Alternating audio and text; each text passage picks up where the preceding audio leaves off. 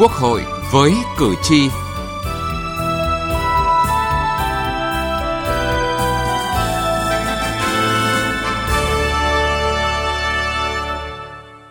Xin kính chào quý vị và các bạn. Thưa quý vị, kỳ họp thứ nhất Quốc hội khóa 15 đã thông qua nghị quyết về chương trình xây dựng luật pháp lệnh năm 2022, điều chỉnh chương trình xây dựng luật pháp lệnh năm 2021. Nhiều đại biểu Quốc hội cho rằng chương trình xây dựng pháp luật nhiệm kỳ Quốc hội khóa 15 gắn với hoạch định phát triển kinh tế xã hội, tạo sự chủ động dẫn dắt của Quốc hội trong hoạt động lập pháp. Tuy vậy, để nâng cao chất lượng các luật do Quốc hội ban hành, cần tiếp tục siết chặt kỷ cương kỷ luật đối với công tác xây dựng luật, kiên quyết không đưa vào chương trình những dự án luật chưa đảm bảo chất lượng, đồng thời phải khắc phục tình trạng ăn đông, có dự án luật nào thì đưa vào chương trình dự án luật đó. Chương trình Quốc hội với cử tri hôm nay chúng tôi đề cập nội dung này.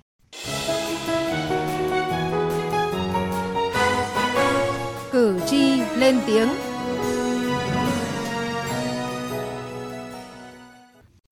Thưa quý vị và các bạn, đổi mới và nâng cao chất lượng hoạt động lập pháp của Quốc hội là chủ trương lớn một quá trình lâu dài mang tính chiến lược. Bà Nguyễn Thị Báo, Viện Nhà nước và Pháp luật Học viện Chính trị Quốc gia Hồ Chí Minh cho rằng, công tác lập pháp của Quốc hội thể hiện rõ trí tuệ và tinh thần trách nhiệm của những nhà lập pháp, phản ánh ý chí, nguyện vọng của nhân dân trong việc xây dựng và hoàn thiện hệ thống pháp luật. Hệ thống pháp luật của Việt Nam liên tục phát triển và hoàn thiện nhất là cái hệ thống pháp luật về kinh tế, lao động, xã hội, quyền con người, quyền công dân đã được thay đổi để phù hợp với các chuẩn mực quốc tế. Chúng ta đã từng bước thực hiện công khai minh bạch các cái thiết chế quản lý đặc biệt nữa là chúng ta đã có cái cơ sở pháp lý thúc đẩy tôn trọng cái bảo vệ quyền con người quyền công dân ngày càng tốt hơn ở Việt Nam. Để luật không chỉ là tiếng nói của nhà quản lý mà cần là tiếng nói của cuộc sống, giải quyết những vấn đề cuộc sống đặt ra và vì lợi ích của nhân dân. Lâu nay, việc lấy ý kiến nhân dân, đối tượng điều chỉnh của dự án luật là khâu bắt buộc trong quy trình xây dựng luật. Giáo sư tiến sĩ Trần Ngọc Đường, nguyên phó chủ nhiệm Văn phòng Quốc hội, công tác lập pháp của Quốc hội khóa 15 cần tiếp tục đổi mới với quyết tâm nâng cao cả về chất lượng lẫn số lượng các dự án luật được thông qua nhằm đáp ứng ngày càng tốt hơn các đòi hỏi của thực tiễn cuộc sống. Quốc hội sau quá trình đổi mới thì chất lượng của Quốc hội là hết sức quan trọng. Cái hoạt động Quốc hội ngày càng phải quyết định những vấn đề rất trọng đại của đất nước, những vấn đề rất phức tạp và rất khó khăn, đặc biệt là trong hoạt động lập pháp. Những cái dự án luật rất mới với những tư duy rất mới, Quốc hội có năng lực, có tầm nhìn đưa ra những cái quyết định đúng đắn trên thực tế, hoạt động lập pháp của Quốc hội vẫn còn một số hạn chế, vẫn còn một số đạo luật vừa thông qua chỉ sau một thời gian ngắn thực hiện đã bộc lộ bất cập phải sửa đổi bổ sung. Chuyên gia pháp lý Đặng Ngọc Dư cho rằng không ít văn bản quy phạm pháp luật có chất lượng thấp vì vẫn mang nặng tư duy có lợi cho nhà quản lý. Xây dựng và ban hành văn bản quy phạm luật, một số cái dự án luật lớn hoặc là những văn bản quy phạm luật dưới luật vẫn còn những cái bất cập, chưa đảm bảo mang cái cái tính toàn diện. Việc mà giao cho mỗi ngành chủ trương à, chủ trì xây dựng cái bộ luật mặc dù có nhiều thuận lợi là nắm được những cái quy định cụ thể thế nhưng mỗi ngành đều có một cái tư tưởng tạo thuận lợi nhất cho ngành mình cho nên là còn có cái gì đó chưa đảm bảo mang cái cái tính toàn diện vấn đề thứ hai là không tiên lượng được quan hệ phát sinh sau khi luật có hiệu lực pháp luật vấn đề thứ ba là cái việc ban hành những văn bản thể chế không kịp thời từ nghị trường đến cuộc sống.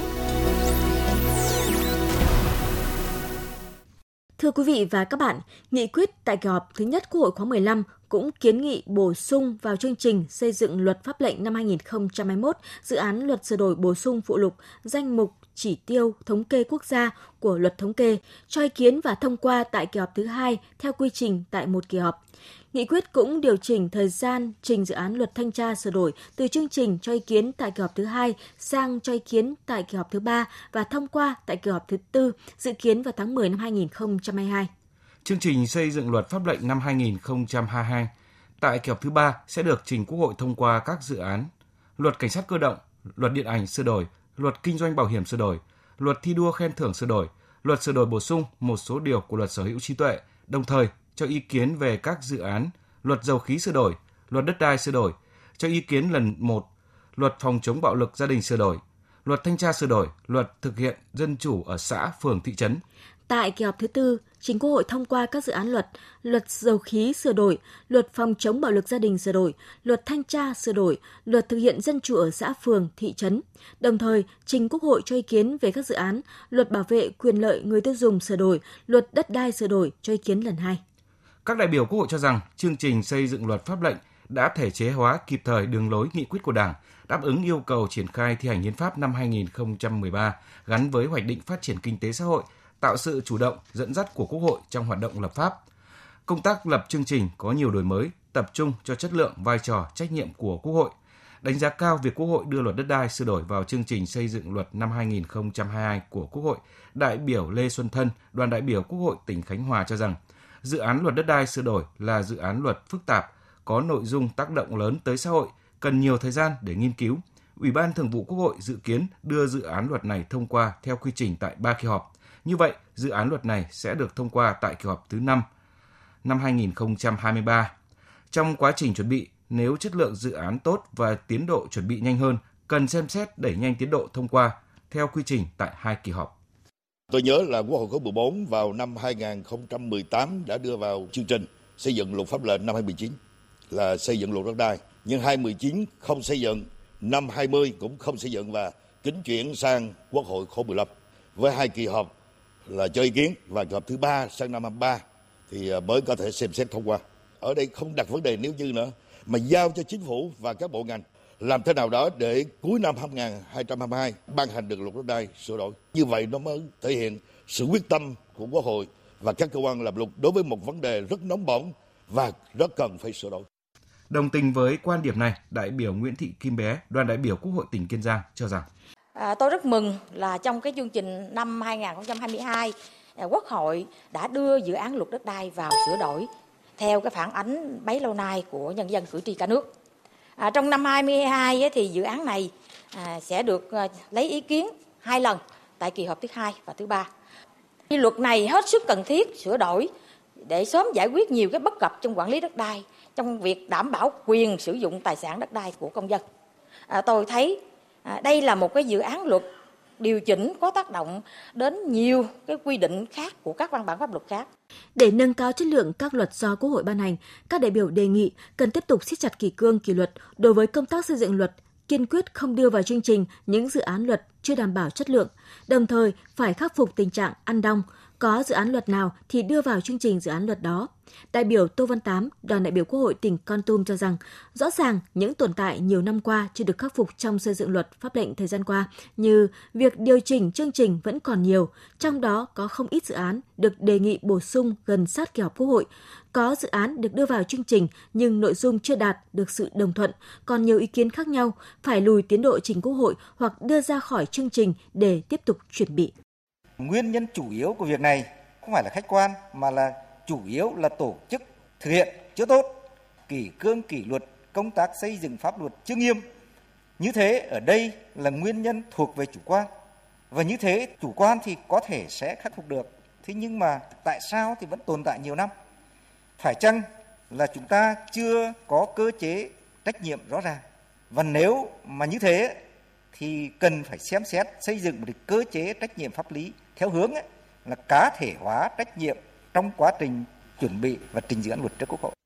Khẳng định công tác lập pháp và triển khai thực hiện chương trình xây dựng luật pháp lệnh hàng năm đã có nhiều đổi mới, bảo đảm tính linh hoạt nhưng vẫn bảo đảm tính chặt chẽ, thận trọng, tính khả thi của chương trình. Sự phối hợp ở từng khâu, từng bước trong quy trình xây dựng luật ngày càng nhuần nhuyễn và hiệu quả. Song đại biểu Nguyễn Minh Sơn, đoàn đại biểu Quốc hội tỉnh Tiền Giang cho rằng công tác xây dựng luật pháp lệnh hàng năm cần đổi mới theo hướng tổng thể và dài hạn hơn gắn với định hướng xây dựng luật pháp lệnh nhiệm kỳ.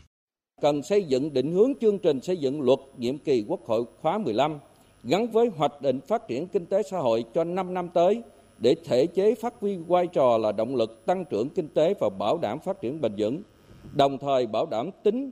hệ thống cân bằng, đồng bộ, xuyên suốt cả về số lượng và lĩnh vực được điều chỉnh. Mặt khác, tạo điều kiện thuận lợi cho các cơ quan hữu quan có kế hoạch đầu tư, chuẩn bị nguồn lực thỏa đáng cho công tác xây dựng pháp luật. Để cập nhật tình trạng luật pháp lệnh được Quốc hội thông qua, được ban hành nhưng chậm được triển khai, đại biểu Nguyễn Anh Trí, đoàn đại biểu Quốc hội thành phố Hà Nội mong muốn cần có giải pháp để luật pháp lệnh được triển khai nhiều nhất trong thực tiễn. tôi đề nghị chính phủ, các bộ, các địa phương, các ban ngành và đoàn thể không chỉ soạn thảo chuẩn bị luật mà sau khi Quốc hội thông qua thì cần truyền thông phổ biến và tổ chức triển khai luật trên thực tế. Còn nhân dân thì cần chấp hành luật pháp và Quốc hội thì không chỉ thảo luận rồi bấm nút thông qua luật mà phải có kế hoạch để kiểm tra, giám sát, đánh giá việc triển khai luật trong đời sống xã hội. Cần làm việc này nhiều hơn, chặt chẽ và thực chất hơn. Tôi nghĩ luật chỉ thực sự có giá trị khi luật được áp dụng thật và hiệu quả trong cuộc sống.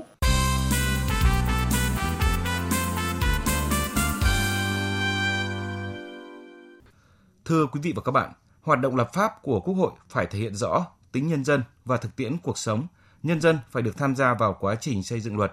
Muốn đạt được điều đó, việc lấy ý kiến đóng góp của nhân dân trong quá trình soạn thảo, chỉnh lý, hoàn thiện dự án luật cần tiếp tục đổi mới, đảm bảo hiệu quả. Luật sư Lê Hồng Hạnh, đoàn luật sư thành phố Hà Nội cho rằng, quy trình thủ tục phản biện xã hội của Mặt trận Tổ quốc Việt Nam như một trình tự bắt buộc, như hoạt động thẩm tra của các ủy ban quốc hội – đây là một yêu cầu tất yếu khách quan để thực hiện chức năng của Mặt trận Tổ quốc Việt Nam do hiến định, bảo đảm tính khách quan, khả thi, phù hợp với ý chí và nguyện vọng của nhân dân, tránh lợi ích nhóm xa rời thực tiễn. Chỉ làm sao là làm được cái việc khi luật nó được thông qua với một yêu cầu là dân chủ nhất, phản ánh tốt nhất lợi ích của nhân dân và khả thi đối với cuộc sống. Luật nó có cần không và nó có tác động như thế nào đối với kinh tế xã hội. Để tránh tình trạng một số văn bản pháp luật thiếu tính ổn định, quy định trong một số luật còn mang tính tuyên truyền, mang tính khẩu hiệu, các quy phạm ban hành là những quy tắc xử sự chuẩn mực để làm khuôn mẫu cho việc thi hành. Ông Ngọ Duy Hiểu, Phó Chủ tịch Tổng Liên đoàn Lao động Việt Nam cho rằng đối với những vụ những việc chúng ta có thể uh, sẵn sàng đến tận địa phương đến tận địa bàn để chúng ta nắm tình hình xuống trực tiếp tới địa bàn của người dân để chúng ta trao đổi chúng ta hỏi họ làm rõ đề nghị rồi chúng ta cùng bàn trao đổi vấn đề với họ và đồng thời nó cũng có tính chất là là lắng nghe và giải quyết vấn đề của dân hơn. Theo đại biểu Phan Thái Bình, đoàn đại biểu Quốc hội tỉnh Quảng Nam, các cơ quan soạn thảo cần đổi mới việc lấy ý kiến của nhân dân trong công tác xây dựng luật. Phải có tính dự báo tốt theo kịp với thực tiễn, phải chú trọng cái công tác đánh giá tác động của các dự án luật mà đặc biệt là lấy ý kiến của các đối tượng tác động đây là vấn đề hết sức quan trọng để từ đó chúng ta đánh giá được các mặt khi dự án luật này đưa vào cuộc sống nó có đáp ứng được yêu cầu không? Chứ một dự án luật có thể rất hay nhưng nó không phù hợp thực tiễn nó không triển khai được trong thực tế thì nó cũng không đem lại cái, cái hiệu quả. À, và thứ ba là phải đổi mới cái hình thức và cái phương pháp và lấy ý kiến. Cái việc mà tổ chức xin ý kiến của nhân dân mà bằng cái hình thức là à, gửi các cái dự án luật lên cái cổng thông tin à, điện tử của chính phủ hoặc là của cơ quan à, soạn thảo để xin ý kiến của cử tri và nhân dân thì cái đối tượng mà à, có cái điều kiện để tham gia góp ý nó còn rất hạn chế. Do vậy tôi đề nghị là cần phải nghiên cứu có đổi mới và có nhiều hình thức hơn, đảm bảo thông tin một cách đầy đủ để từ đó lấy ý kiến thực chất. Sau khi lấy ý kiến thì chúng ta phải tiếp thu hết sức cầu thị.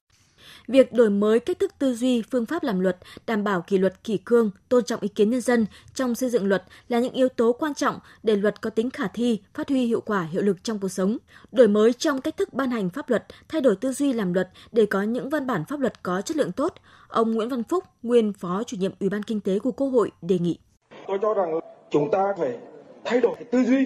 và cái cách thức xây dựng pháp luật. Bởi vì cái việc đưa được pháp luật vào cuộc sống hay là chính phủ nợ động ở nhiều cái văn bản hướng dẫn cùng những các bộ nợ cả cái thông tư ấy, xuất phát đầu tiên từ cách xây dựng pháp luật và cái tư duy xây dựng pháp luật. Chất lượng của hệ thống pháp luật không chỉ phụ thuộc vào quy trình, thủ tục, vào từng công đoạn của quá trình xây dựng luật mà còn phụ thuộc không nhỏ vào năng lực, bản lĩnh của Quốc hội, đại biểu Quốc hội cũng như việc coi trọng đúng mức ý kiến của nhân dân, các chuyên gia trong hoạt động này. Vì vậy, công tác xây dựng luật cần chất lượng, công tâm và khách quan. Thưa quý vị, đến đây thời lượng dành cho chương trình Quốc hội với cử tri đã hết. Chương trình do biên tập viên Đỗ Minh biên soạn. Cảm ơn quý vị và các bạn đã quan tâm theo dõi.